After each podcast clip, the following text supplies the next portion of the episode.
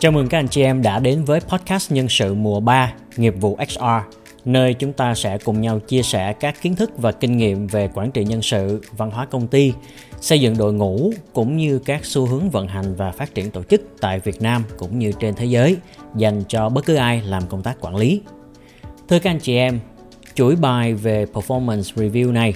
tiếp theo số trước không chỉ dành cho những ai là về nhân sự, mà còn dành cho bất cứ ai cần đến những kiến thức và kỹ năng về đánh giá hiệu suất, performance review, bao gồm những ai ở các vị trí lãnh đạo, quản lý. Các anh chị em nhân viên, nhất là trong khoảng thời gian chúng ta đang cần làm review cuối năm,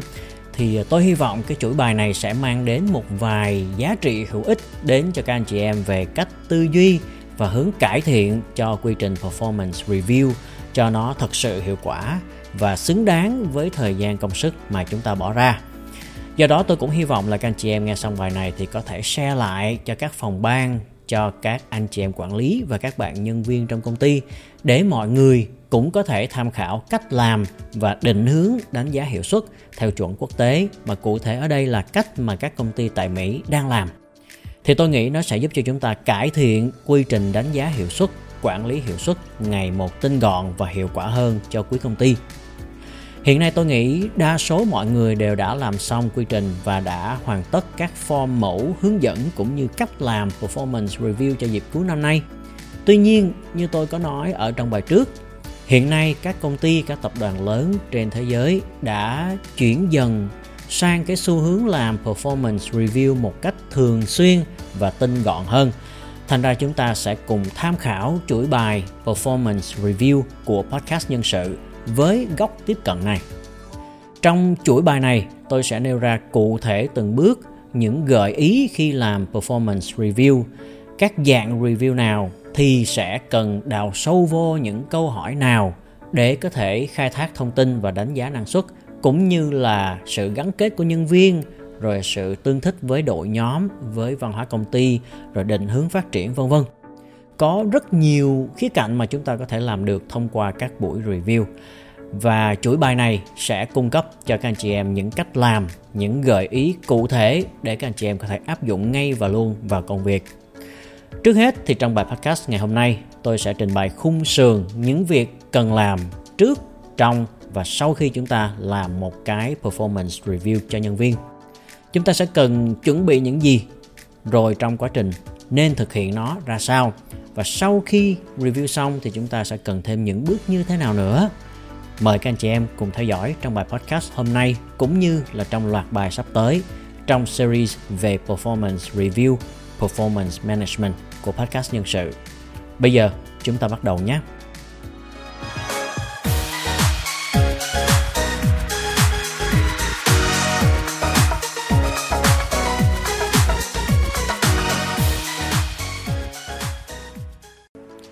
Thưa các anh chị em, trước hết chúng ta cần phân biệt rõ ràng giữa performance management và performance review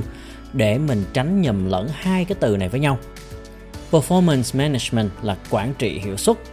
Nói nôm na, nó bao gồm tất tần tật những quy trình, những phương pháp, cách thức giúp cho bộ máy hoạt động của công ty đạt được cái mục tiêu chung của tổ chức đề ra cả ngắn hạn lẫn dài hạn thành ra nó bao gồm hoạch định, mục tiêu, xây dựng đội ngũ, rồi cân đong đo đếm hiệu suất làm việc của nhân viên, đánh giá năng lực và những cách đẩy mạnh năng suất của những cá nhân và tập thể lên. Làm sao để đạt được cái mục tiêu chung, cái tầm nhìn sứ mệnh, cái giá trị cốt lõi của công ty thì tất cả những cái đó gọi chung là performance management. Còn performance review thì nó chỉ là một cái mảng nhỏ hơn và nó nằm bên trong performance management. Ban đầu, performance review thường được dùng như là một cái quy trình thiên nhiều hơn về đánh giá hiệu suất, đánh giá năng lực. Các anh chị em có biết không, cái quy trình performance review đánh giá hiệu suất bắt đầu từ nhu cầu quản trị hiệu suất của các công nhân nhà máy trong thời kỳ bùng nổ cách mạng công nghiệp.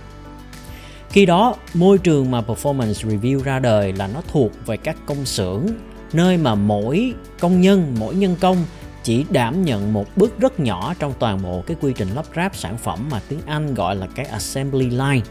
thì người ta đánh giá năng suất lao động bằng cách là đếm số lượng sản phẩm hoàn thành nè kiểm định mức độ đạt chuẩn chất lượng hay không, rồi hoàn thành với tốc độ như thế nào vân vân. Để làm chi các anh chị em có biết không? Cái mục đích quan trọng nhất là để xem xem nên giữ lại ai và nên cho ai nghỉ việc. Thành ra người ta sẽ sắp xếp năng suất theo thứ tự từ cao xuống thấp. Những ai nằm ở thấp dưới, giả sử như là 10% dưới cùng chẳng hạn, thì sẽ bị cho nghỉ. Thì khi cái đánh giá hiệu suất, cái performance review ra đời ở trong cái hoàn cảnh đó thì nó chỉ dừng lại ở cái mục đích đó mà thôi. Nói chung là nó mang cái hơi hướng công nghiệp và cách áp dụng của nó mang tính máy móc, cứng nhắc rất nhiều. Nhưng cái vấn đề ở đây là ngày nay đa số môi trường mà chúng ta đang làm việc nó đã rất khác so với cái môi trường công xưởng hồi mấy chục năm về trước. Bây giờ chúng ta làm việc văn phòng, trình độ nghiệp vụ, mức độ tinh chuyên, khối lượng công việc, tính chất công việc và mối tương quan giữa công việc mà chúng ta đang làm với những thành viên còn lại. Rồi môi trường làm việc vân vân nó đã rất khác so với cái môi trường mà performance review ra đời.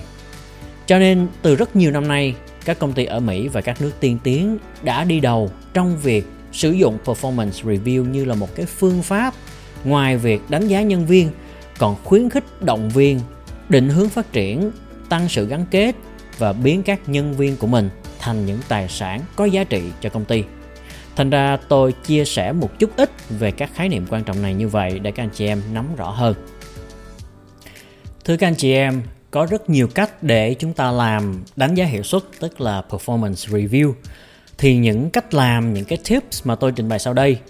về những gì cần làm trước, trong và sau cái buổi đánh giá hiệu suất,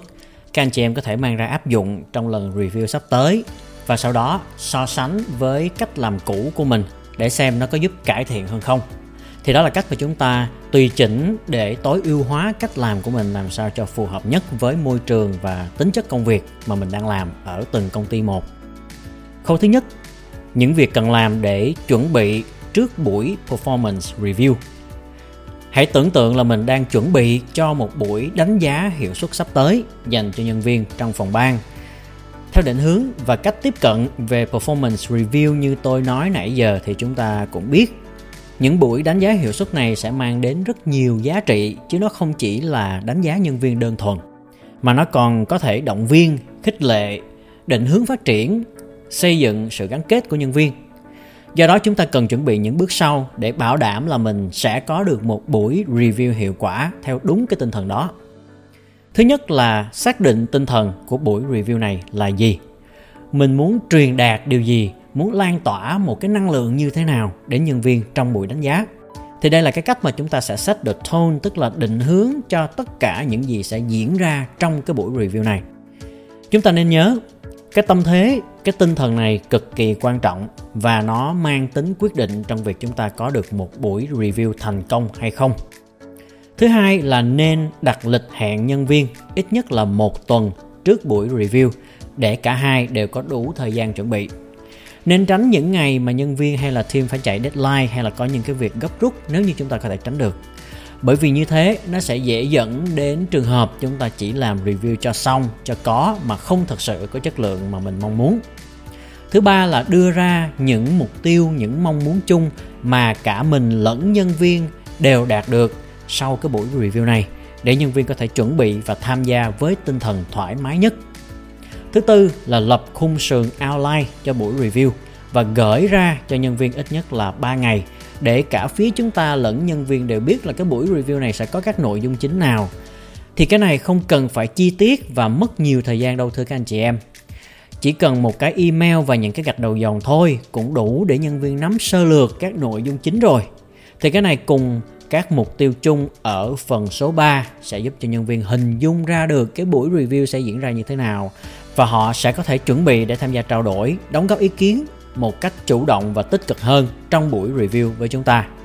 Thay vì nếu không biết thì họ sẽ bị đặt vô ở cái thế là bị động và họ sẽ không thể tham gia một cách thoải mái, chủ động vào các nội dung trao đổi trong cái buổi review. Thì các anh chị em có hiểu ý tôi nói chỗ này không ạ? Thứ năm là chuẩn bị nội dung trao đổi, bao gồm các đánh giá năng lực, các dữ liệu, các con số, các feedback, các data của các bên liên quan để chúng ta có thể cùng thảo luận với nhân viên một cách rõ ràng cụ thể với một tinh thần góp ý xây dựng tích cực minh bạch và công bằng đó là khâu chuẩn bị Khâu thứ hai là trong quá trình thực hiện buổi review thì thưa với các anh chị em, sau khi chúng ta hoàn thành xong các bước của khâu chuẩn bị thì chúng ta đã sẵn sàng để bước vào buổi review với nhân viên. Như tôi có nói lúc đầu, có rất nhiều buổi review và nhiều mảng để chúng ta có thể review và tôi sẽ cố gắng chia sẻ chi tiết về cách làm từng mảng với từng công cụ cụ thể như thế nào trong các bài podcast sắp tới. Nhưng mà riêng bài này thì tôi chỉ nói về cái khung sườn chung mà chúng ta có thể áp dụng trong hầu hết tất cả các dạng review mà mình có thể làm cho nhân viên. Thứ nhất là lan tỏa tinh thần lạc quan tích cực. Tương tự như bước đầu của khâu chuẩn bị, xác định tinh thần của buổi review ngay từ đầu thì nó sẽ chuyển hóa thành suy nghĩ, lời nói và cách mà chúng ta giao tiếp, cách mà chúng ta truyền đạt, trao đổi với nhân viên trong cái buổi review đó. Thì à, dù có ở trong bất cứ tình huống như thế nào, ở vai trò quản lý lãnh đạo, chúng ta cũng hãy cố gắng dẫn dắt nhân viên của mình vào cái buổi review này theo một tinh thần tích cực, theo một định hướng tích cực thì nhân viên của mình sẽ cảm thấy thoải mái hơn để cùng trao đổi, hợp tác và cùng chúng ta giải quyết các vấn đề nếu có hoặc là đóng góp các ý kiến giá trị cho tập thể hơn chẳng hạn. Thứ hai là bắt đầu một cách nhẹ nhàng thân thiện. Các anh chị em mình cũng biết, nhiều khi vô cái buổi đánh giá này nó cũng căng thẳng lắm, đúng không ạ? Vì vậy mình nên bắt đầu bằng vài lời chào hỏi thân thiện nhẹ nhàng thì nó sẽ dễ thở hơn cho cả mình lẫn nhân viên. Chỉ cần vài ba phút hỏi thăm thôi cũng đủ rồi. Thứ ba là hãy đóng vai một người coach cho nhân viên, chứ không phải là một ông sếp hay là một bà sếp khó tính hãy thử biến mình thành một người đi trước, một người đàn anh, đàn chị để coach cho nhân viên xem. Thì ngay lập tức cái tính chất và cái tâm thế của buổi review nó sẽ khác hẳn. Chúng ta sẽ có nhiều những cái trao đổi mang tính hai chiều hơn, chứ không phải chỉ là một bên toàn là nói và một bên toàn là nghe. Rồi mình cũng có thể hỏi các câu hỏi để tìm hiểu kỹ hơn về nhân viên hoặc những cái khó khăn mà họ đang gặp phải. Và đồng thời mình cũng khuyến khích họ đặt ra các câu hỏi, các thắc mắc ngược lại cho mình để mình có thể hỗ trợ, có thể giải đáp cho họ. Thì đây sẽ tạo nên một bầu không khí của sự tin tưởng, gắn kết và kết nối. Đồng thời sẽ giúp cho chúng ta tìm hiểu cặn kẽ hơn về tình hình của nhân viên cũng như là các công việc mà họ đang đảm trách. Trong các bài sắp tới, tôi sẽ trình bày các câu hỏi cụ thể mà chúng ta có thể áp dụng trong các nội dung review khác nhau để các anh chị em nắm rõ hơn ở cái nội dung chỗ này. Tiếp theo, thứ tư là loại bỏ những yếu tố gây nhiễu trong buổi review. Một vài chi tiết tưởng chừng như rất nhỏ nhưng nó thể hiện cái sự tập trung và quan trọng hơn hết là cái tinh thần làm việc nghiêm túc mà mình dành cho buổi review này. Giả sử như chọn một nơi thích hợp, tránh ồn ào, tắt chuông điện thoại di động vân vân để cả mình lẫn nhân viên đều cảm thấy được tôn trọng và đều có thể tập trung tối đa vào buổi review này. Thứ năm là lên kế hoạch thực thi cụ thể. Sau khi chúng ta trao đổi xong các phần nội dung chính thì đừng quên lên kế hoạch rõ ràng cho nhân viên về những việc cần làm sau buổi review này. Họ cần chú ý những gì, cần làm những gì. Hãy cho họ một cái kế hoạch, một cái to-do list hay là một cái guideline cụ thể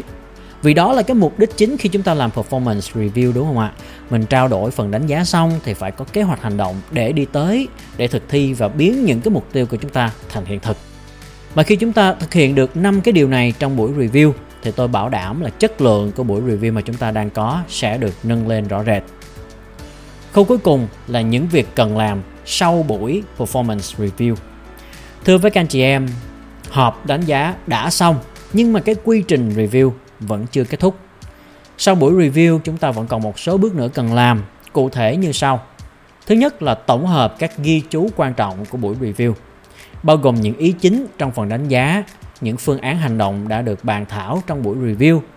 Chúng ta hãy mời nhân viên cùng tham gia tổng hợp các ghi chú quan trọng từ phía họ. Giả sử như là lên một cái file Google Docs hay là email cũng đều được để chúng ta không mất quá nhiều thời gian mà vẫn có được một cái bản lưu để có thể sử dụng trong quá trình thực thi hoặc là để đối chiếu khi cần.